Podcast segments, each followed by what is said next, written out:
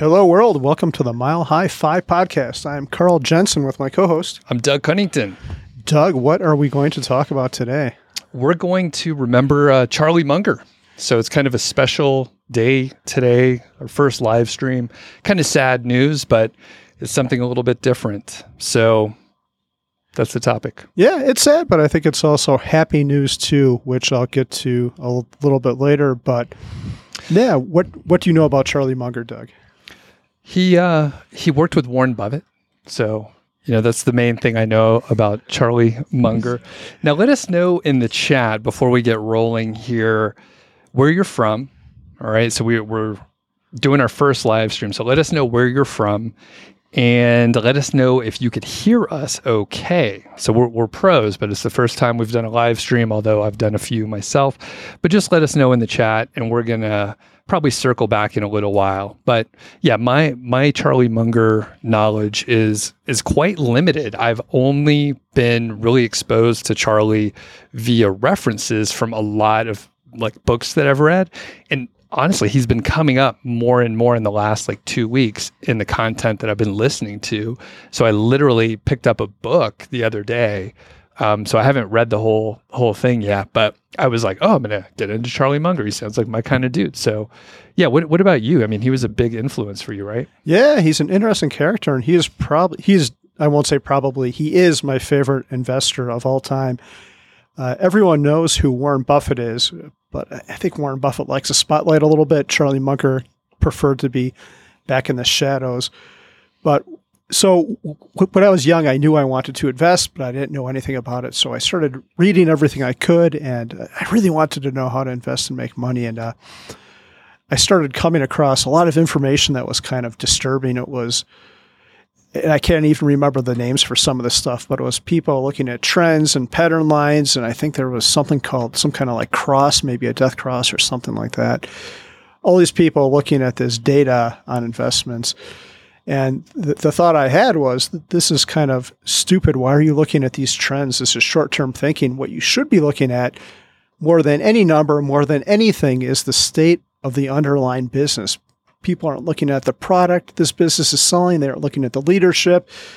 Uh, they aren't looking at the moat this company has. And I found that not many people were thinking like that.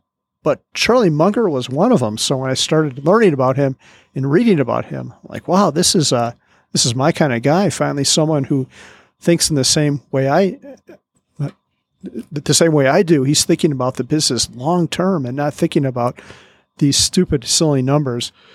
Uh, there's a quote I'll get to a little bit later that was in the Berkshire Hathaway annual letter. So I was always a big fan of his. And uh, we went to the Berkshire meeting. We saw him this past year, which will now be the last meeting he was ever at. And uh, yeah, who knew that would be the last time we saw him? But there it was. Do you remember when you first heard about Charlie? I don't think so. I think I had knew about him offhandedly, but I probably first started learning about him after we went to our first Berkshire meeting maybe a decade or so ago. Okay. So, and he was kind of out of the limelight as much, right? I mean, obviously, still a well known person, but we all know Warren Buffett a little bit better, right? Yeah, I, I think Warren Buffett likes to be on TV and likes attention, and Munger's more of behind the scenes. Munger likes to, he doesn't care about that kind of stuff. Between you and I, like would you be Charlie and I'm I'm Warren or the vice versa? What do you think? I think we both would be Charlie. Okay, yeah, I think that sounds about right. Yeah, I'm not sure. I didn't know the answer to that qu- question when I asked it. So you have a lot more knowledge. So this is really going to be like you telling some stories and stuff. And how many different uh, or how many meetings did you go to for for Berkshire over in, in Omaha, right? That's where they're at. Yeah, I think we've been to five or six of them at this point. The first one was probably back around 2012, but I, I had an interesting interaction with Charlie in 2014. Uh, so we went to the meeting, and at the Berkshire Hathaway meeting, there's this big exhibition hall where they sell all this Ber- Berkshire merchandise and have all these displays. And I actually bought this book here that I'll talk about a little bit later. I'm showing the camera there for the YouTube audience. And what, what what's the name of the book uh, for the people that are listening? Yeah, this is called Poor Charlie's Almanac. It's it's a big thing. You can read this, or you can use it as a weapon to fend off an intruder. And uh, anyway, I was in the second floor of the exhibition hall. I remember I was a little bit tired, and there was less crowds up there. Everyone was down below where they had all the displays, and I'm standing there, and uh, this golf cart pulls up next to me. I'm like, oh, that's interesting. And I look over, and there's Charlie Munger in the passenger seat. I'm like, oh my god, it's like Charlie Munger, uh, this billionaire guy, like five feet away from me. I'm like, what do I do? What do I do? And I quickly came to the answer in my head. I'm like, I don't want to do anything because if you know how Charlie is, he's kind of I don't want to say angry, but curmudgeonly, like no bullshit kind of person. If he doesn't like you or doesn't like what you have to say, he's going to tell you about it. And there's the old maxim, never meet your hero. So I'm like, you know, I'm just going to observe him and, uh, and see what happens and maybe try to get a picture, but not be obvious about it. The picture that you see on the live stream, you can see that, right, Doug, mm-hmm. is the one I actually took. So I'm looking at him, and then a bunch of other people saw that it was Charlie Munger. So they they ran up to him, and one guy was like, "Hey, Charlie, Charlie, can we get a picture with you?" And he kind of looks at the guy and says, "I don't have time for that," and kind of a mean, angry voice, and gets in the elevator, and that was it. So I'm glad he told that guy that and not me, because I would have been a little bit dis- disheartened, I guess. yeah, and how many people go to the the annual meeting? Fifty to sixty thousand. Wow, that's kind of crazy, right? Yeah, it's a lot of people. Now, if you so in in that environment, that, that's pretty rough, right? You can't get like backstage passes, like a concert or whatever, right? And these guys, they don't want to be hassled all day long, right? Correct. By a bunch of finance nerds. Yeah, yeah. So let's say you were hanging out in Omaha, not during the meeting time frame, and you bumped into him, say, at McDonald's. He was perhaps uh, struggling with a with a ordering the digital menu system. I, have had trouble with it myself, right? And you bumped into him. You're not going to talk about finance. What would you say to Charlie if he was struggling to order his uh, his meal at McDonald's?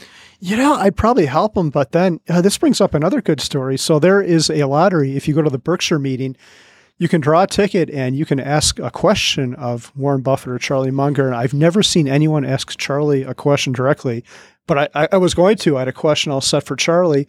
And then Mindy's like, oh man, this would be so good. I, like, I, I would really like that question. So I gave it to her.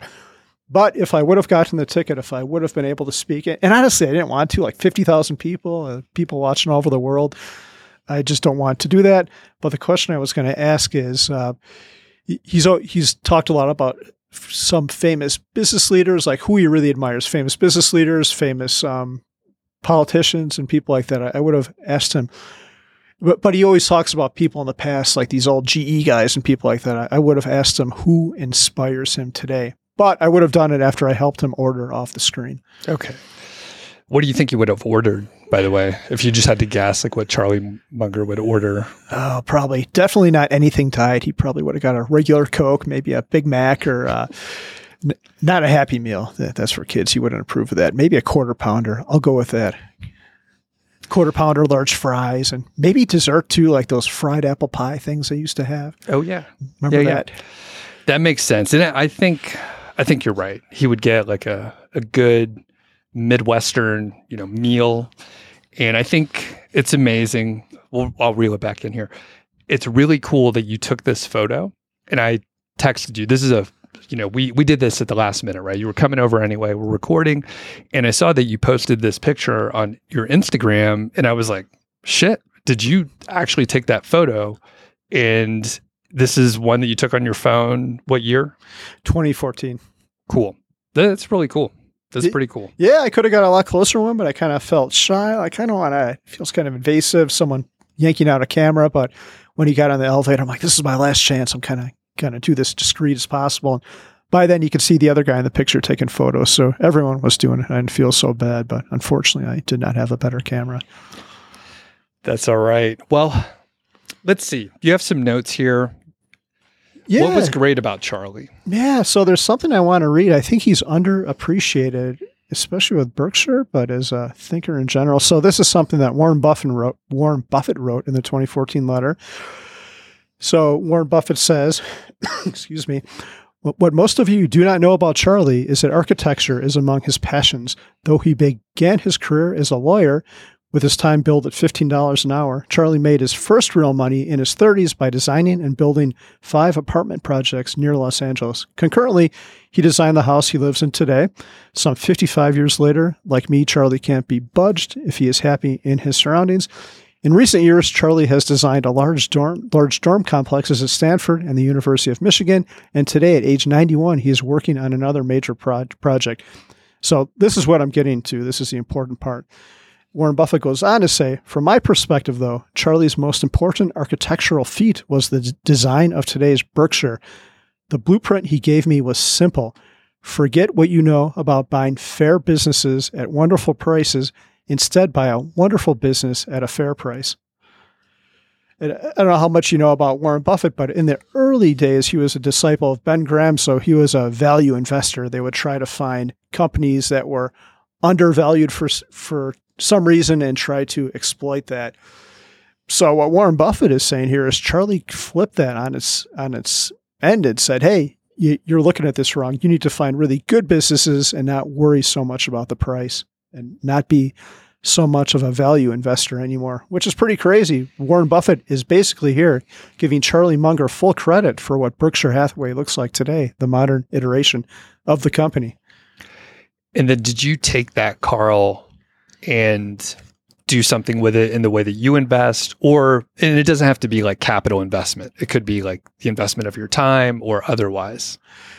I think it was reinforcing for me because i've always been a growth investor buying tech companies in the early stages like amazon and the google when the pe ratio is like 500 or 1000 which is crazy.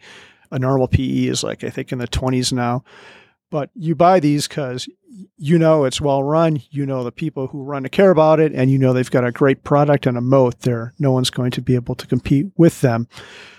So it gave me confidence to keep on doing what I was doing. And you, you buy those those companies with the expectation that they're going to be something else someday. Mm-hmm. Okay, very good. And have you gone back and read a lot of the the various letters over the years, or have you read them all? No, I've probably read like the past 15 or so. They're, they're kind of boring, actually. There's little nuggets like this that I find interesting, but otherwise, he's talking about Geico insurance for a couple pages, and uh, I couldn't care less about insurance. it sounds like something ChatGPT can create a summary for me so I could just get the highlights, right? Yeah. I'm so lazy. All right. So let's talk more about his investment philosophy. So, like you said, he was focusing on the business, right? Not some of the other details that we get hung up on. Yeah. He wanted to find companies with a strong moat that you buy for decades. You're not going to buy this company and think about selling it in one year or five years. Uh, when I was at the conference a couple years ago, he had my favorite investing quote of all time, which I've never seen published online. I looked for it, but at the very end of the meeting, someone asked him, he's like, Hey, Charlie, what do you think about the, uh, the short term prospects of, of this company or this company? And, and Charlie's like, Well, at Berkshire, we don't care about one year returns. We don't care about five year, and we don't even care about 10 years. We think in decades. We're, we're building momentum. I'm like, wow, that's, that's pretty incredible. They don't, that's not how most people think. That's yeah, that's pretty amazing. And you haven't seen that quoted out there? I have not. No. I think he. I even tried to look for it on YouTube. I'll, I'll be able to find it long enough if I uh, the meetings are on YouTube. But okay, that's pretty.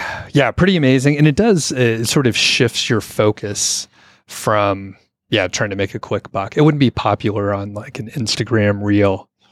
You know, people are like ah decades. It takes too long. It would not. It you might be able to make a little bit of money in the short term, but the way the big money is made is buying strong companies holding and holding on to them for the real long term. But those companies are pretty hard to find too.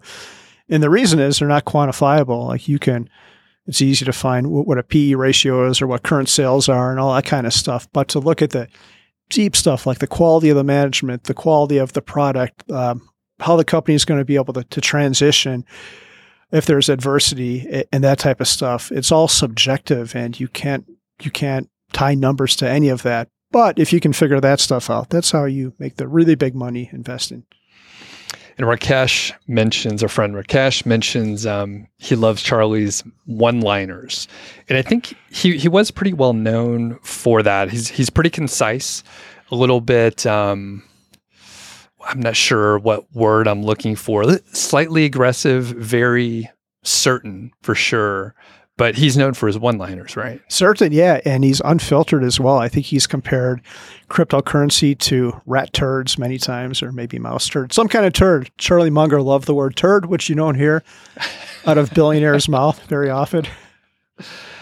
Turds. Did did he cuss? Did you hear him cuss in anything, or did was turd the the worst thing yeah, that he said? Yeah, I th- I've never heard him drop the f bomb, but he said the, the sh word and damn, like damn right is one of his famous Okay. quotes. Was it when you were taking the photo? No, I, may, I think he gave me a hand gesture at that time, but it was a yeah. Okay. Okay. So, and then you have another note here. I don't know if you want to hit that in the investment philosophy area. Um, which note was that? Uh, Oh, it was it was about uh, cocaine. It looks like Did, Charlie was into cocaine. no, that- was a, I'm reading it wrong. He might have been, but not that I know of. It was his famous Coca Cola example. So he talks about in this book, Par- Poor Charlie's Almanac, how he would evaluate a business, how he looks at all the different strengths and weaknesses of the staying power. So he's got this big multi page example of how he evaluates Coke and how he knew it would be a good company to own long term. So if you want a window into his thinking, check that out. Very good. All right. And just shout out to the folks that are joining us live. So if you have any, you know, stories or thoughts about Charlie Munger, put them in there. We may be able to read them on the air here. And we're going to publish this episode on audio as well. So we, you know, we're trying to do YouTube also, but we have a lot more listeners on the audio side. So we are going to pull this and publish it later today. So your thoughts will be on an episode if you share it in here in the chat, which we'll circle back around to shortly. So let's move on to his life philosophy. And, you know, one interesting thing, not necessarily related to his life philosophy, but he did have um, his career as a lawyer and then he invested in real estate, it sounded like. So he was, uh, you know, very experienced and he actually he he was old enough he he fought in world war ii right or at least served in in the war way back in the 40s right Yeah, I think that's right.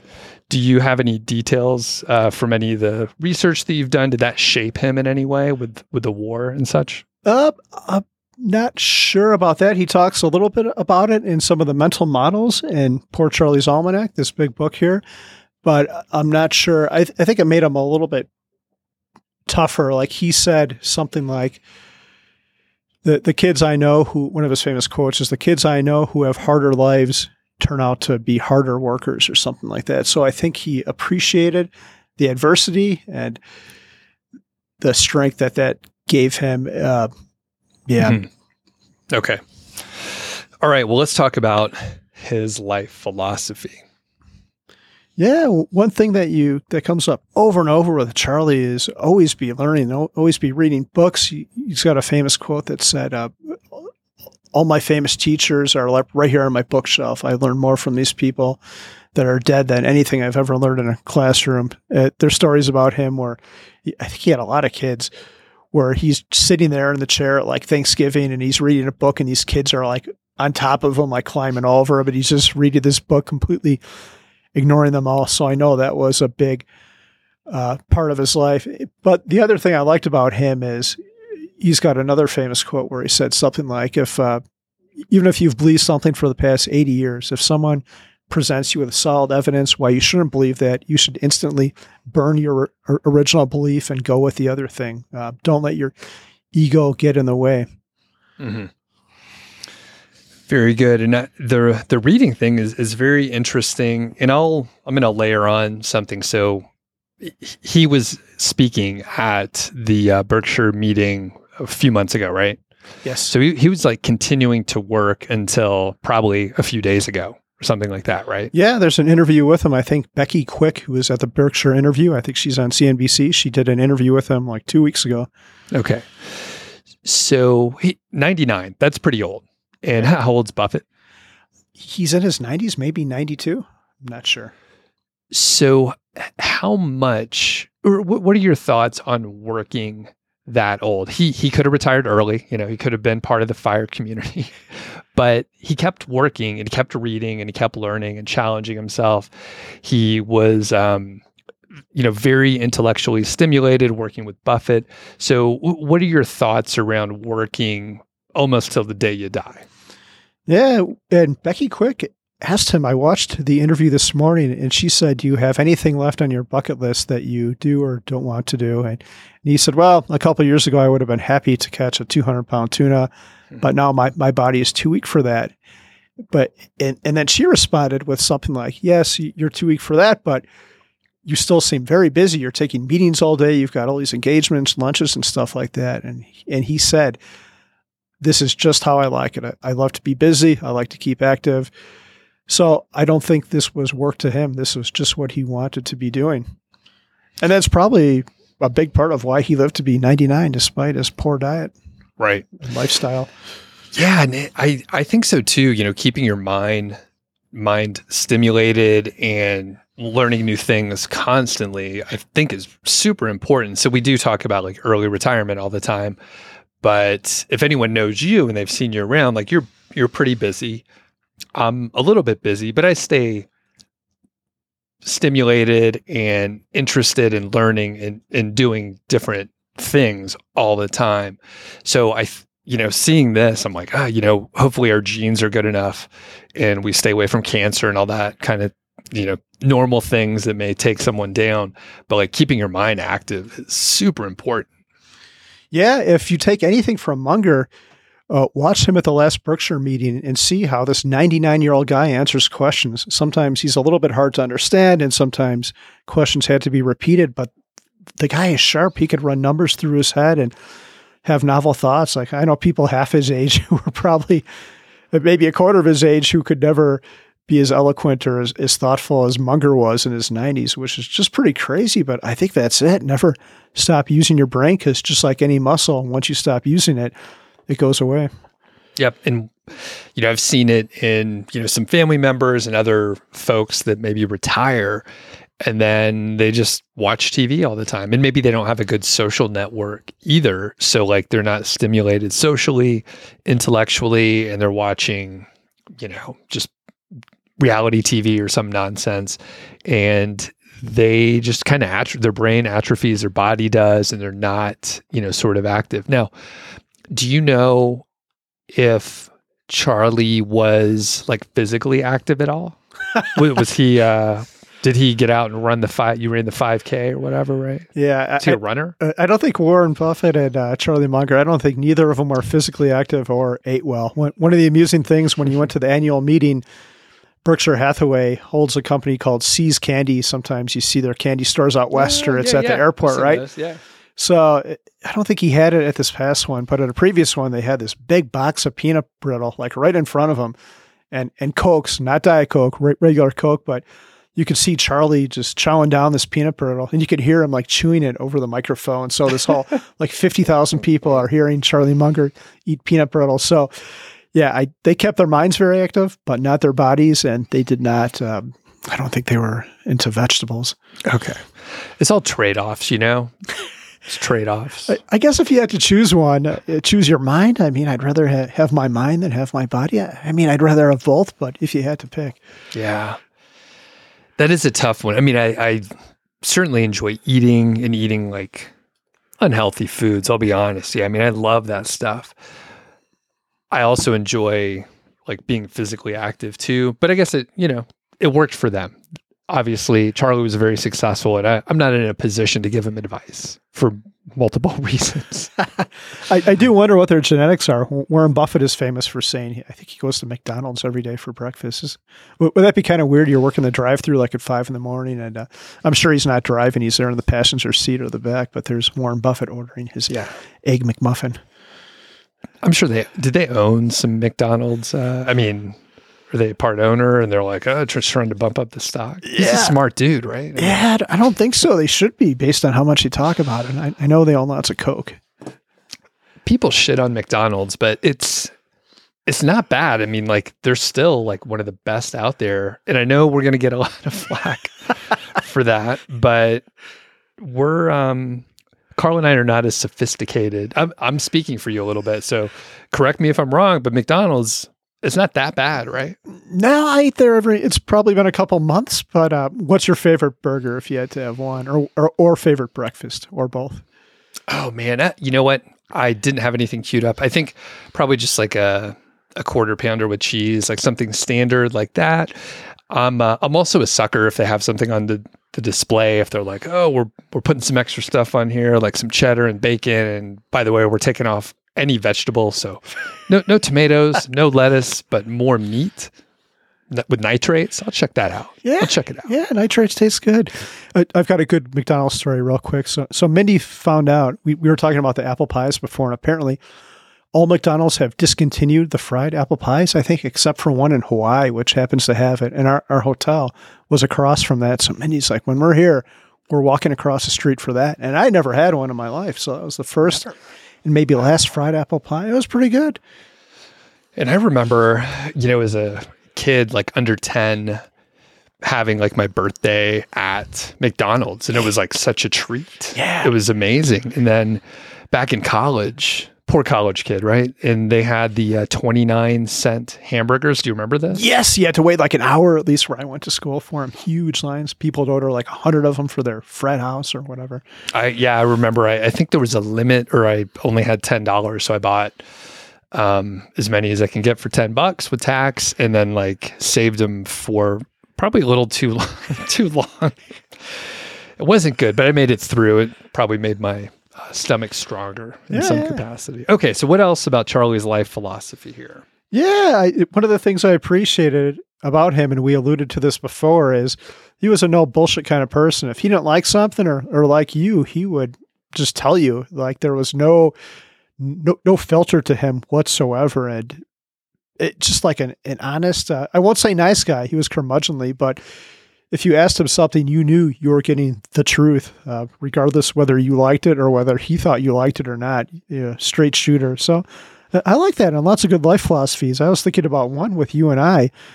I was reading some of poor Charlie's almanac this morning before I came here. and He's got this big thing on don't make excuses to, to someone. No one wants to hear an excuse. Just apologize and get get whatever it is done. And and first and foremost, you should try to do whatever you promise. I'm like, man, how many excuses have I told Doug about why I'm late writing our book? Char- Charlie would not have liked that. Charlie would have. And Doug, you've reacted very well to my delays, but Charlie would not have been happy, and and he would have scolded me. So I appreciate that. So I, I won't make any more excuses. Doug. I'll just get the, All right. I'll just get it done. He was real. All right. He was real, super authentic. Like even on, I remember seeing him on CNBC where again, I think he talked about uh, it was Bitcoin. They asked him about that. He's like, well, it's just a bunch of people with turds, like trading turds with each other. I, again, the T word comes up. That's pretty that's pretty funny. Okay. Well, let's um we're going to start wrapping it up here a little bit, but people shouldn't drop off because we're going to talk about the favorite quotes that you have hand selected here, right? So we're is, is it time to go through these? Yeah, these are pretty good. Doug, do you want to read these? Should I read them? Trade off. What do you yeah, think? we could uh we you could read them. I'll let you do it. Okay, so I think this first one is pretty cool and it speaks to financial independence movement. People think Mr. Money Mustache or Jacob Fisker from Early Retirement Extreme is the are the original FI people, but listen to this quote. This is from Charlie from a long time ago. Charlie says, "Like Warren, I had a considerable passion to get rich, not because I wanted Ferraris, I wanted the independence. I desperately wanted it." So Charlie just wanted to be financially independent like us. I, I think he had like a Cadillac or something like that. No, he had a Lexus, I know, but not a super fancy car.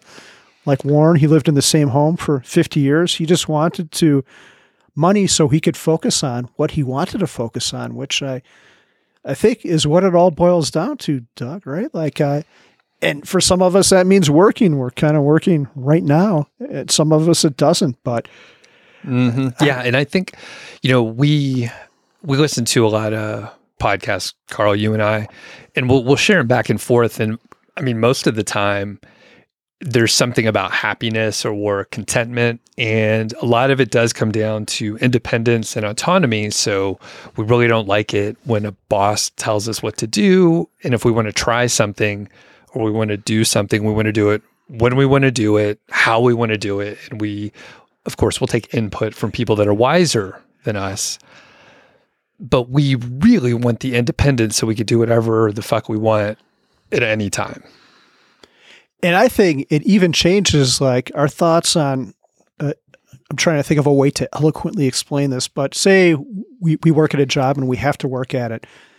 But then all of a sudden we have $10 million. Uh, like Charlie and Warren, they continued to keep doing the same thing they always did after they got rich. And I think after you have the money and knowing that you have the freedom to do whatever you want, you might be happier doing that thing, whatever it is. Mm-hmm. If that makes any sense. It does. What's next? Uh, this next one is about learning and relationships. So Charlie says, acquire worldly wisdom and adjust your behavior accordingly. If your new behavior gives you a little temporary unpopularity with your peer group, then to hell with them. yeah. Straight to the point. That is authentic. Yeah. So have you ever, and I've done this in my life, like certain friends I've just outgrown because I thought they were poor influences on me and uh, holding me back sounds kind of uh, too caustic. I'm not a, I don't soar like an eagle dog, but certain people, they weren't that great. Like, let's go out drinking or do this and this. And ah, you know what? I don't need that anymore. And you can't get past it. So mm-hmm. I'm done yeah. with you. And I think that's a, a life skill, knowing when a, a friendship or acquaintance might be done with. I think, yeah, this is, this has certainly happened probably several times, but I, I remember a little bit more here recently in the last few years as I started my side hustles and went more into the entrepreneurship space. And a lot of my friends were more on the corporate side and they, you know, they enjoyed that more or didn't know that they could not keep doing that. And yeah, it wasn't like you said, um, where I was like, ah, I'm not going to talk to those people. It was just our our paths didn't cross as much and our interests did not intersect. So just kept moving forward and yeah, I think there's like different seasons of life and certain friends are great. Um, but maybe if your environment changes and your interests change, like you're not going back to hang out with them. Yeah, I think certain people serve you at different times in life, and that might sound a little bit selfish or maybe Machiavellian or Machia that's a big word. Mm-hmm. It's a lot of syllables. Manipulative, but it's it's really both ways. If uh, you're getting nothing out of them, they're probably not getting anything out of you either. So it's best to move on. All right, let's hit the last one here. Okay, and this one is about circles of comp- of competence. Apparently, one of my competences isn't speaking today. speaking well. Okay, so here we go. I think about things where I have an advantage over other people. I don't play in a game where the other people are wise and I'm stupid. I look for a place where I'm wise and they're stupid. You have to know the edge of your own competency. I'm very good at knowing when I can't handle something. That's great. I love that. Yeah, figure out what you're good at and focus on that. If you're not good at it, you probably shouldn't spend another second on it.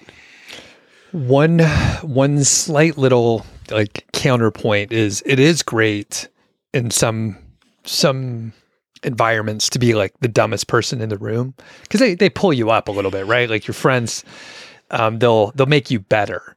So from a, a business competition standpoint, yeah, like you you want to be the smartest person, but at the same time, like you can learn from other people. So I'm I'm mixing a couple things, but what do you? What, am I way off?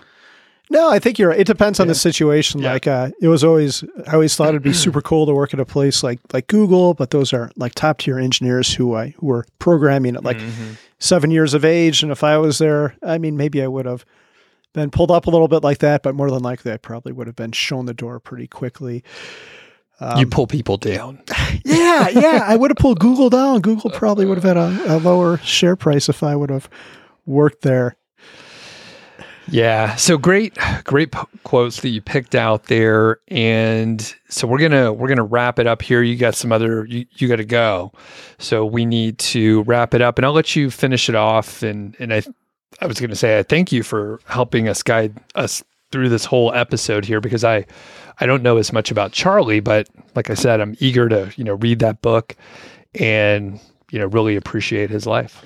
Yeah. So I would recommend everyone check out Poor Charlie's Almanac if your library doesn't have it. It's kind of obscure. Like I eventually bought it, but when I went to, I wanted to get it from the library first, and I actually had to like order it from another library because I think the, the book is expensive. So you might not be able to find it easily. But the cool thing about this book is some of it's about money and investing and business, but much more than that. It's about life. There, there's these mental models in the back, uh, like pages and pages of that. It's just a a way to think about how you should interact with other people and how you should interact with yourself and how you should think. So there's a ton to it. I think if I could, if someone asked me what is the one book I, I need to read about investing or life or anything, I think this would be it up uh, above everything. Like, yeah, start with this because it covers such a wide variety of topics. And he was a modern day poly- polymath and philosopher. So just so much wisdom in there, so much great wisdom. And I think he didn't even want to do this book. I think someone else compiled it, and the only reason he allowed it is uh, I think all the proceeds went to charity, one of his colleges he supported. Cool. Do you think um, it'd be good to do an episode where you know I'll read it and then we could just talk about the highlights from the book? Yeah, I think that would be good. There's a lot of great quotes in there, so yeah, we should do that at some point. Okay. That's awesome. Well, thanks, Carl. Thanks everyone for joining us live. And, you know, if you're new to the channel or anything like that, check it out. You can subscribe or leave a review or, um, you know, leave your feedback, your angry comments or anything like that. And I, have got one more final thought. Uh, when I first tweeted this, a lot of people responded saying how sad they were. And I, I, was a little bit sad when I heard it, thinking I'll never be able to see him speak at Berkshire. I'll never hear the word turd come out of his mouth again, which made me giggle because I have a junior high sense of humor. But much more than that, I think I was happy because not many people live the life he lived. He became a, a, a billionaire, even though he says he never intended, he never thought he would get to that place or tried for it. But much more than that, he was authentic and uh, he lived by his own values and didn't take bullshit from anyone. And I don't think a lot of people go through life uh, with that kind of autonomy and uh, yeah, no bullshit. So uh, I'm happy that he was here, and not that he was died. I guess. Yeah, not eloquent today, but mm-hmm. he lived a good long life. 99 is great, I think. Yeah, a good long authentic life and he lived true to his values and did not compromise. And it so happens like there's people like that who have bad intentions and bad values, but he had good intentions and good values, and the fact that he didn't compromise on any of that uh, is great. We all could learn a lesson from him. All right. Well, thanks, Carl, and yeah. we'll catch you on the next episode. Yeah, see you, Doug.